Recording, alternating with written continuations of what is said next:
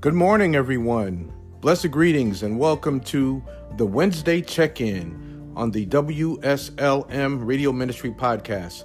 Hey, this is Pastor Vince, and it's another Wednesday. It's Wednesday, July 26, 2023. It's the Wednesday check in, and you know, this is when we come together every week and I bring you updates and announcements and what's happening here at the ministry.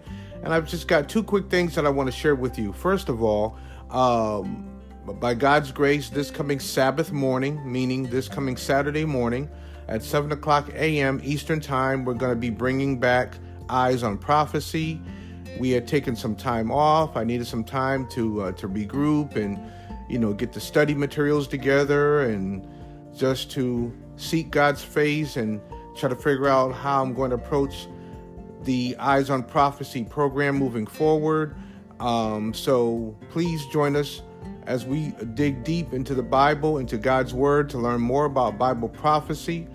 Uh, join me this Sabbath morning, which means this Saturday morning at 7 o'clock a.m. Eastern Time for Eyes on Prophecy.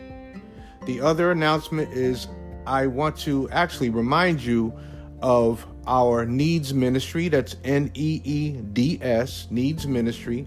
I've updated the page on the Sacrificial Lamb Ministries official website.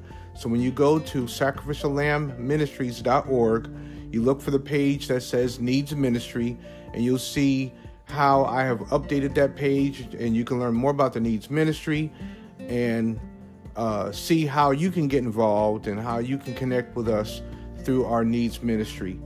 Friend, that is all I needed to share with you this week on Wednesday Check In.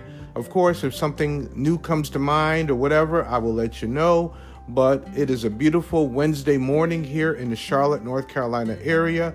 I wanted to get these two pieces of information out to you, and I hope you have a blessed day. Please stay tuned to the WSLM Radio Ministry podcast for our daily uh, programming, um, segments, and so forth. All right? So be blessed, take care, and may God be with you.